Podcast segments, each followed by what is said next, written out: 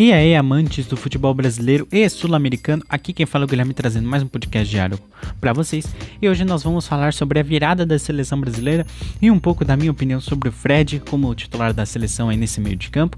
Então já fiquei com a gente até o final. Não esqueça de entrar no site nofundarede.insight.com.br videocast e nos ouvir no seu na sua plataforma de podcast preferida, tá bom?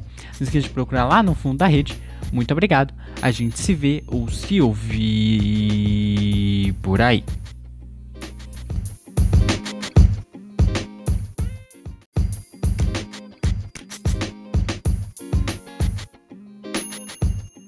Virada da seleção e minha opinião sobre Fred. Copa América 2021. Com emoção até o fim em uma partida nada fácil, a seleção brasileira vence mais uma e com um friozinho na barriga para discrepar um pouquinho. A nossa querida seleção brasileira voltou a campo ontem para mais uma partida da Copa América, em um jogo que prometia ser muito complicado e nesse quesito ele se cumpriu. O jogo parecia começar como qualquer outra partida da seleção nessa Copa América, muito disputado no meio-campo, a bola passando muito pelos zagueiros e foi assim até o golaço de Luiz Dias, lá para os 10 minutos do primeiro tempo. O golaço da Colômbia mexeu com o Brasil. Foi um lindo cruzamento do quadrado, inclusive, o que eu acredito que até tenha sido bom para a seleção forçar o time de Tite a buscar o gol, buscar o resultado, independente de como fosse. E o empate que saiu da cabeça de Roberto Firmino depois da não total interferência do árbitro na minha visão, que fez o certo em deixar o jogo seguir. Se a defesa dele se atrapalhou, eles que lutem.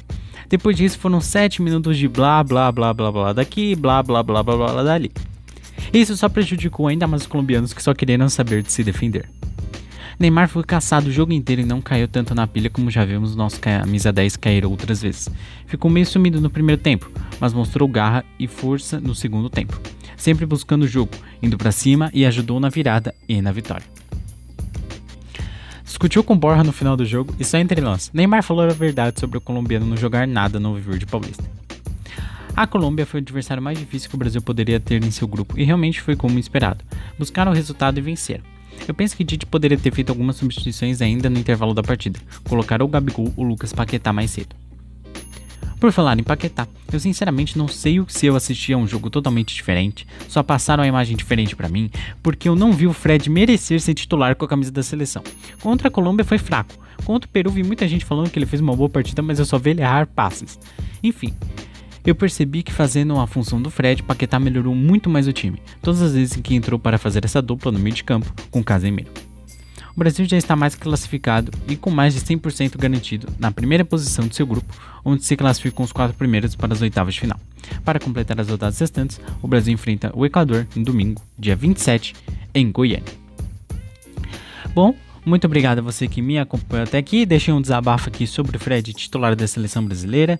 É, não esqueça de entrar no site, novundarede.com.br videocast. Lembrando aí mais uma vez, muito obrigado. A gente se vê ou se ouvir por aí.